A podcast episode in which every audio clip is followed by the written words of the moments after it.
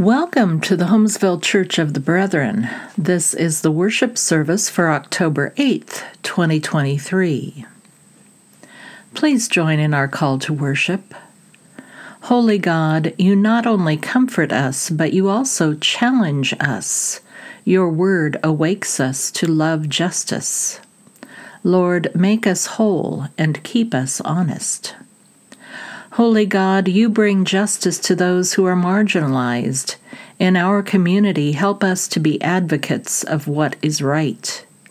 Lord, make us whole and keep us honest. May our worship this morning flow into our actions, our pocketbooks, our attitudes, and our relationships. Lord, make us whole and keep us honest. People of God, with what shall we come before the Holy One and bow ourselves before the Lord on high? God has shown us what is good. What does the Holy One require of us but to do justice and to love kindness and to walk humbly with our God?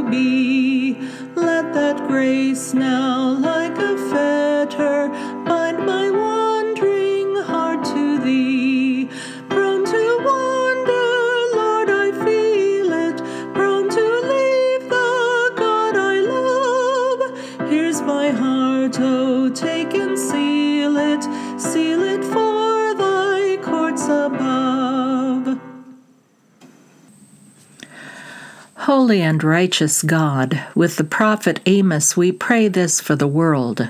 Let justice roll down like a river, and righteousness like a never-failing stream.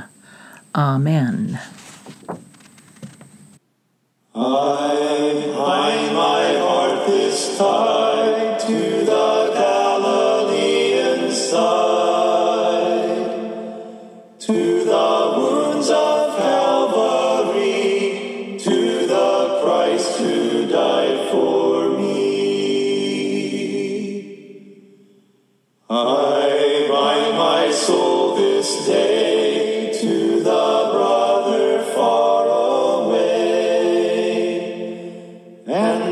brother near.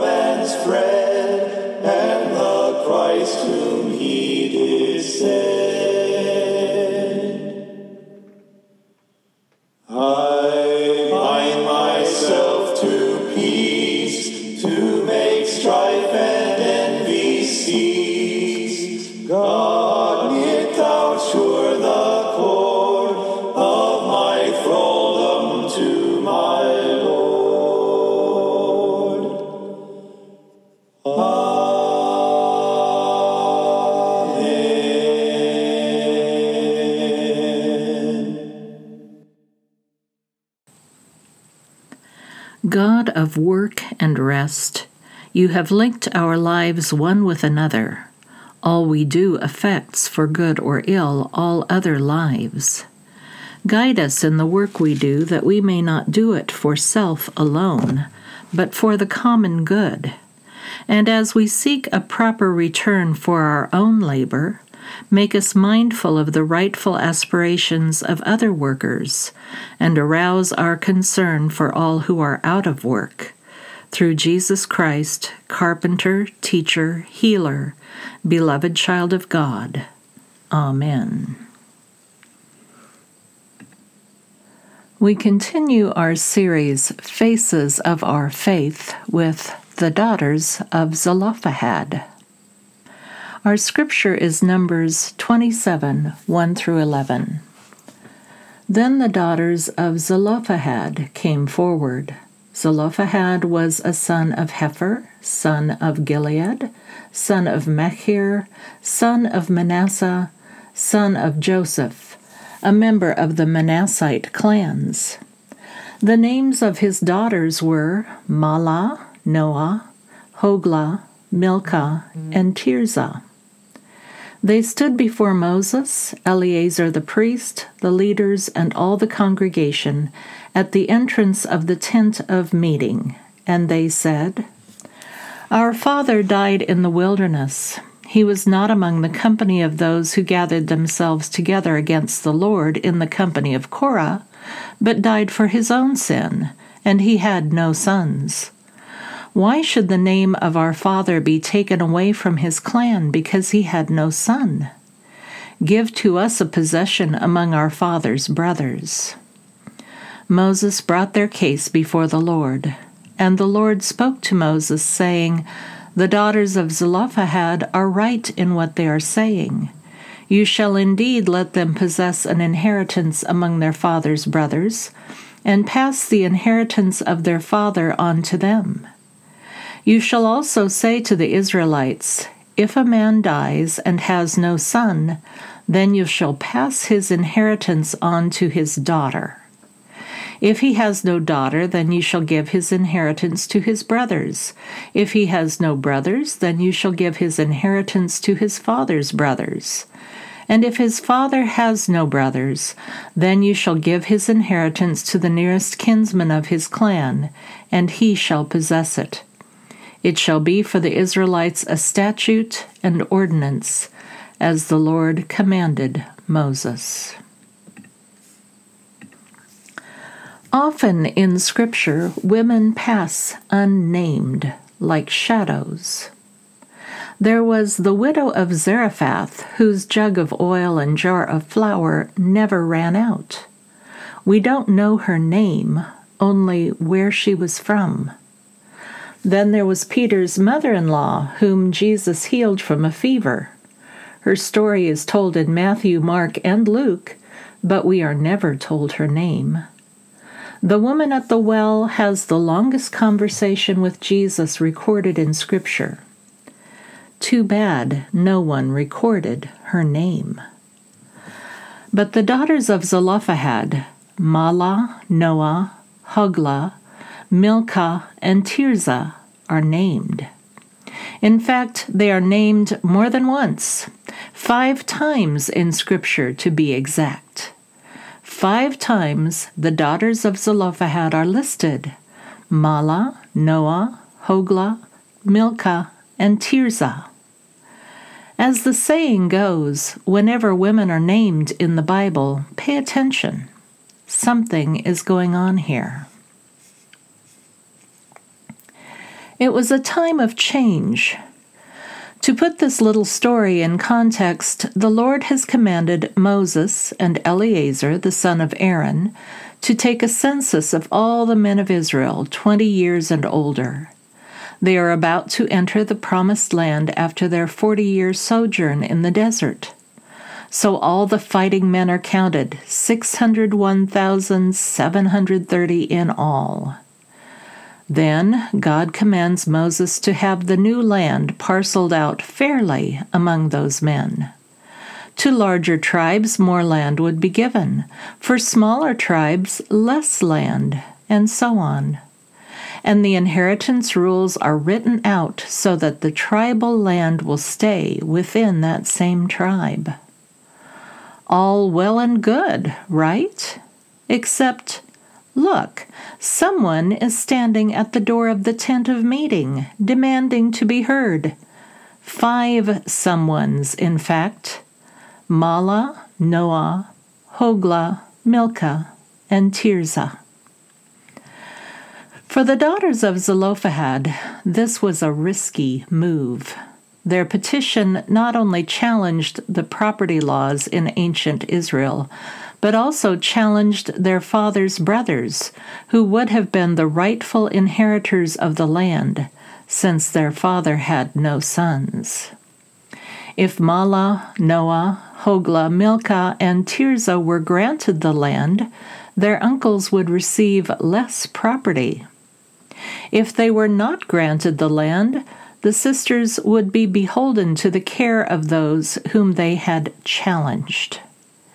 In either case, by standing together and raising their voices, they risked being pariahs in their family and community. They risked being kicked out of the assembly and being told to go back to their tent. They risked being told that women are to be seen and not heard. They risked their uncles cutting them off because they were mad. They risked losing everything. Risky as it was, the daughters of Zelophehad made their demands.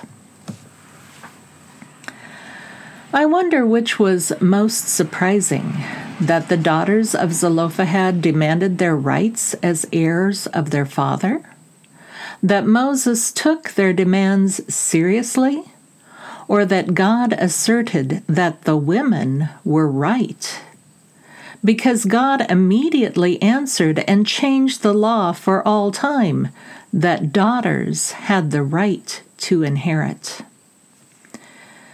These daughters had chutzpah. Chutzpah is a Yiddish word from Hebrew, which means extreme self-confidence or audacity. Other words that describe this quality are boldness, nerve, guts, cheek, and gall. As you can tell, chutzpah is not always received positively. But chutzpah was what was needed to do the asking, and chutzpah is what the daughters possessed. They were willing to stand up and be counted. It took nerve. It took daring. It took tremendous courage to stand against the tide. Not everyone has the courage to stand up and do what is right, to demand justice.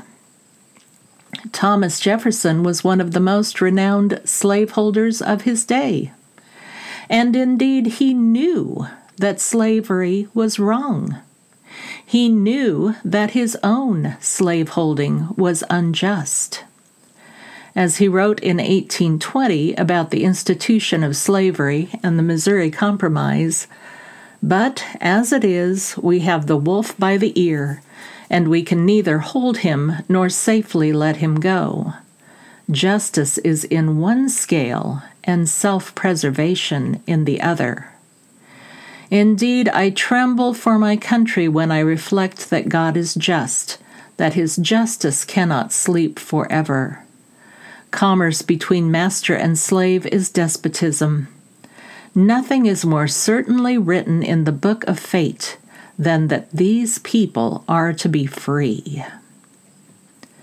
Still, Thomas Jefferson, for all his high-flown rhetoric about freedom and equality, did not have the chutzpah to do what is right, to set an example, to work for the emancipation of enslaved peoples everywhere. It takes strength and conviction, a knowing that fears can be faced because God is our ultimate source of strength, to face individual and systemic evil, oppression, and injustice. Look around. Are there any laws that need to be amended? Rules that need to be changed? Tables that need to be dismantled? or ceilings that need to be shattered around you? Perhaps God is calling you to stand up and speak out with courage. In the Gospel of Luke, we encounter Martha, a land-owning woman, who hosted Jesus in her Bethany home during a respite from all his travels. In the Acts of the Apostles, we will meet Lydia, a land-owning woman, who welcomed the Apostle Paul into her home so that he could encourage the saints in Philippi.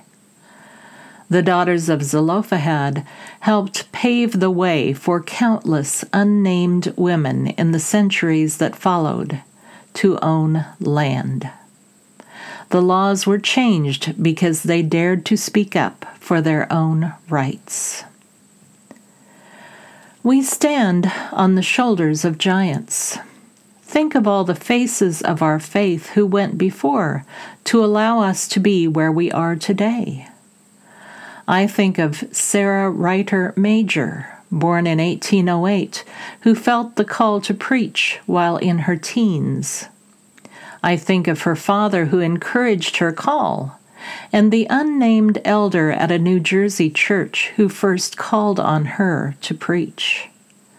I think of her husband who supported her calling, and I think of the brethren sent from annual conference with the assignment to silence her, who had the courage instead to let her continue preaching. One of them, Elder James A. Tracy, wrote, "I could not give my voice to silence someone who could out-preach me." And Sarah Righter Major had the chutzpah to take on the issues of the day, speaking out against slavery and speaking for temperance. She ministered to the poor and wretched, visiting jails and hospitals, following Jesus as long as she had breath. Then there was Maddie Cunningham Dolby.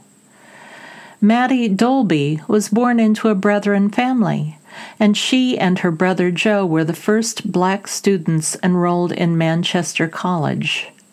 Maddie studied Bible there and then in nineteen oh three was sent by the denomination, along with James and Susan May, to establish a church among blacks in Palestine, Arkansas, where she started a Sunday school for children.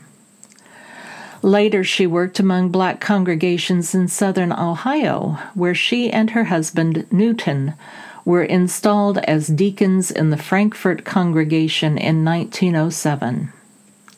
Four years later, the congregation called Maddie to become a minister. Because of racial prejudice, Maddie and her family left the Church of the Brethren to minister in other denominations until her death. She was humiliated by the church which nurtured her, yet forgiving, wise, encouraging others, compassionate, a constant student, a forerunner without fanfare. And I think of Anna Mao, the first female preacher I ever saw or heard. She was a seminary professor, missionary, author, and preacher. Her career spanned from her graduation from Manchester College in nineteen eighteen until she was in her eighties. She paved the way for other women in leadership. Her compassion, spirituality, humor, and courage will be long remembered. Brothers and sisters, like these sisters, like the Daughters of Zelophehad, let us stand up for the right. Let us speak up when we see the need for God's hand to move. Let us seek God's justice. Let us pray.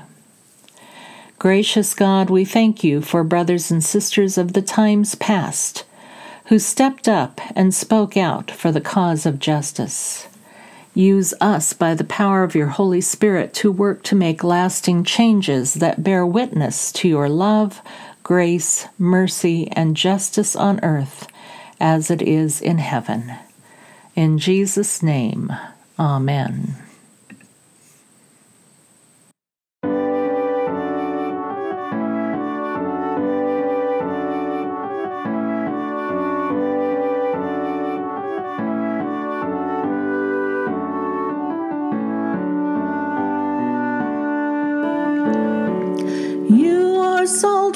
earth, O people, salt for the kingdom of God. Share the flavor of life, O people, life in the kingdom of God. Bring forth the kingdom of mercy, bring forth the kingdom of peace, bring forth the kingdom of justice, bring forth the city of God. You are light on the hill, O people, light for the city of God. Shine so holy and bright, O people, shine for the kingdom of God. Bring forth the kingdom of mercy, bring forth the kingdom of peace, bring forth the kingdom of justice, bring forth the city of God. You are seed of the word, O people, bring forth the kingdom of God. Seeds of mercy and seeds of justice grow in the kingdom of God. Bring forth the kingdom of mercy, bring forth the kingdom of peace, bring forth the kingdom of justice, bring forth the city of God.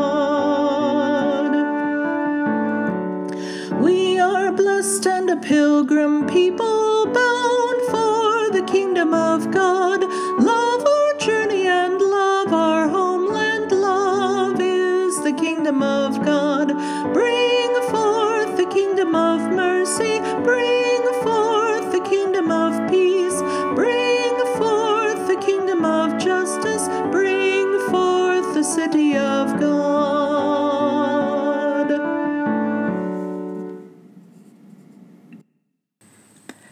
Receive the benediction. May God bless you with discomfort at easy answers, half-truths, and superficial relationships so that you may live deep within your heart. May God bless you with anger at injustice, oppression, and exploitation of people so that you may work for justice, freedom, and peace. May God bless you with tears to shed for those who suffer pain, rejection, hunger, and war, so that you may reach out your hand to comfort them and turn their pain to joy. And may God bless you with enough foolishness to believe that you can make a difference in the world, so that you can do what others claim cannot be done, to bring justice and kindness to all our children and the poor. Amen.